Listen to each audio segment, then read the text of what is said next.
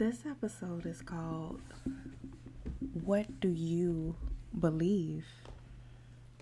And this is a touchy, hard, crazy, insane, emotional subject for me because I grew up um, like a normal kid. Um, I was probably the only one out of my family that went to church certain Sundays, like, you know, Easter and holidays. And then as I got older, um, I started to go more often. And then, of course, I lost touch again. I started to go. But then I got really, really, really, really into church. And I mean, heavy church, like uh, reading the Bible for like three years straight, like reading, studying, teaching, like writing Bible study books and, and I did four years of, uh, two years at Bethel for Christian ministry and another two years at um, Liberty for Christian ministry.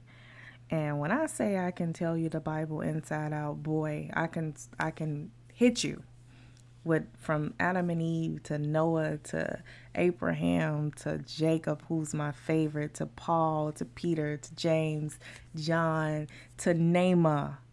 And I know many of you don't know who Naamah is, but that's Noah's wife. Like, that's how deep I can go into Rachel and Leah and how so many of those stories can relate to our lives, um, relate to our situations even to this day. Like, it's it's so many Rachels and Leahs out there together right now competing just like they did in the Bible. It's so many Noahs out here building their arks and boats in the middle of the desert when it makes no sense, but they're doing what uh, they believe that self is telling them to do or God. Um, it's so many Peters fishing on the wrong side of the boat. Man, it's so many Pauls out here killing Christians. Um, but I mean, it's, it's, it's so much. It's crazy. I, I love, I love the Bible. I love the stories. It was, it was, it's, I can't even describe it. It's, it's relevant. It's not a old book to me. It, it works, right? But here's the thing. And I thought I would never be one of those people. Like I was, when I say I will beat you with the Bible, I was like, I could never be one of those people that just, you know, don't go by the Bible. And I'm still afraid and not afraid. I'm still not so away from the Bible because, like I said, it makes it makes sense. It matches. It's it's a mindset for me versus the actual stories happening versus the actual Jonah being lost in the well of the belly, you know, or the Jeremiah in the pit, um, or the Joseph in the pit because, um, We, we, you know, we live that life every day. I, I know a lot of Jonahs that's stuck in the belly of the whale right now. I know a lot of Josephs that have been thrown in a dungeon by his brothers or, or sisters. Like, I, I know a lot of Pauls that were out here killing Christians and then began to save them. Like, that's life, right? But it was still always something, something, something, something. It's always something. And now I'm at the point where I don't know, you know, I don't have a, like a belief. I know that there's a creator. I know that it's God. I don't like to call him God or him anymore because we put so many labels on God. God is this, God is that. And, and glory to God. All that shit drives me crazy. And so I have my own relationship with the creator or source or my higher self. Um, and I love, love, love self, higher self, source, God, whatever you want to call him. I love, like, it's everything to me. It's life. It's, it's consciousness. It's being conscious. To me, I feel him the most when I'm conscious or him. I keep saying him because I'm conditioned to say him, you know, and I'm conditioned for this male and this female when really there's neither. There's neither. Um, and I'm not forcing my beliefs on you. I'm just saying how I feel. Because again, this is so touchy for me because I can understand where everyone's coming from. But at the same time, we are so conditioned in what we believe, whether it's one religion or the other. It's bullshit to me. It's, it's condition. It's capitalism. It's all of these things that, um, that we are programmed from birth up. From child up. And if it wasn't for ch- child up or, or um, from being a child and up, it's someone we ran into or someone we fell in love with, or we found this person. What I have learned um, in my experience is I stopped looking for, and I'm just going to say God, because that's what most people relate to, you know, God, or at least my people, my circle, my, my world. Um, I stopped looking for God being on the outside. I stopped looking for him in church. Stopped looking for him in words and people and things and situations like, oh, I'm just going to wait on God, or I'm going to, you know, I started understanding the more I became conscious that God is nowhere near on the outside of me, that he is in me. And I keep saying he again, because that's, that's the conditioned mind. But I realized that it's nothing to look for on the outside. It's nothing to wait on. Um, that y- you are God when you become conscious, when you become your true self. And so you have all the answers and all the tools and all the things you need. And when I say everything that you want and need and desire comes from the inside out, but we have it so mixed up because of capitalism, because of religion, because of this way and that way and, and, and this and that, that we miss it. And we begin to look for joy and bliss and happiness on the outside. And it's nowhere near out there. It's not, it's not a destination. It's not a certain place. It's not in a certain person. It's in you. And until you are able to access that, you won't understand what I mean when I say everything comes from the inside out. There is nothing on the outside that could satisfy you. Not even your children, your spouse, your job, the amount of money you have. We see how many people who are rich and are miserable as hell. How many people who have gotten married and are miserable. Or you, and I'm not, again, if you're married and happy, great. But everything that you need will not come from a person on the outside. It's going to come from the inside out. Unless you are blissful, joyful, peaceful, steady, balanced, breathing, and conscious, anything that happens on the outside of you is just going to be a temporary fix. It's not going to be permanent, because you are constantly looking for those things. Now, if you have all those things inside, everything on the outside is a bonus. I live my life as everything that happens on the outside of me is a bonus, because I feel all those things inside of me. I found out my kids couldn't fulfill me. I had children just so I wouldn't be lonely, because I was a lonely ass person for years, no matter who was around me, no matter when I was married, when I had tons of friends, when I was around fifty people in one room, I was lonely as hell. And I figured when I had kids, boom, that was it.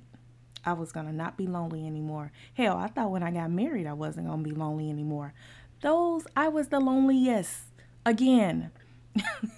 So I found out, and it took me a long ass time to find out, that everything I wanted and was seeking and needed came from within. Nothing on the outside. Everything on the outside that happens is a bonus. And I mean a bonus. And so I ask you to think about, like, maybe you're like me when somebody used to say, like, well, the Bible, you know, or God is, you know, I'll turn away or turn around, close my eyes, close my ears, close my head. I was closed-minded. And I'm not saying God is not God. I'm saying maybe you need to start looking at God a little bit differently than what you have been, because you have to ask yourself, is it working? Is it working running to church every Sunday, doing the same? I mean, how, what, I don't understand. I can go into that. With, that'll be a whole nother, it'll be longer than what I'm trying to um, discuss. So, but ask yourself, what, whatever you're currently doing now, is it working? And I don't mean working like every six months you're like, yes, praise God, I knew it, I was waiting, I had to struggle. When you realize that you only struggle because you feel like you need to struggle, because you have been conditioned to think struggle comes with whatever you think is success or freedom or, you know, uh, the next level, then I'm asking you to really think, is this working? When you realize that you don't have to struggle at all, that no matter what, and I say this as I'm smiling from ear to ear, because when I say I'm so blissful inside, I can't even describe it, the feeling that I have right now as we're talking. mm, mm, mm. I just gotta take a moment. When you realize that everything you need does not have to be a struggle. It does not have to be a lesson. It does not have to be a testimony. It can be literally just, it's there in your consciousness. And all you have to do is manifest it. Right in that moment that you can have it, it's yours. With no struggle, with no this, no that, no portion or potion or, you know, magic word. It's just a feeling. Man. And so I guess my question is again, is what do you believe? Like what, what do you believe? How are you with your God? Like, what is your relationship like? What is your spirituality like? What do you think? What do you think about, um, people, uh, gay people, bisexual, all these things that go on in the world, killing, death, murder. Like, what do you think about all these things? And, and how does it affect you? And how does it affect your spirituality and religion? Have you came to the conclusion that, that there is no good or bad? That there's really no such thing. It's just something we have been conditioned and taught. That everyone is everyone. And, um... I still can't bring myself to say this um, because, again, I've been conditioned for so long and it's hard to speak out about a lot of things, and I never want to offend anyone. But um, duality and, and good and evil and all these different things, like, just think about it. What do you think about it? What do you know about it, or what do you think you know? My point is, where I stand is I don't know anything. I don't proclaim to know anything. Um, everyone has to do and believe what works for them. Um, like one of my good gurus that I listen to, he said, if you are the type that can go and say Shiva, which is, you know, God in uh, India, if you can go and say, God, I want you to build me a house. And in your mind, you like, I don't know how I'm going to get it or whatever, but I need you to build it because I can't do it for myself. And you walk away and you believe, then yes, that house is yours. But if you are the type that say, God, I want you to build me a house, and you go back and worry on how and when and where and why, then it's no, don't waste your time on religion or beliefs. Go build your house yourself. And so that's a way to think of things too. Um, But yeah, that's a whole nother topic. That's that's something. But I just wanted to give you guys a little bit of where I stand with different things. I don't call God God because it's so many limitations on that word.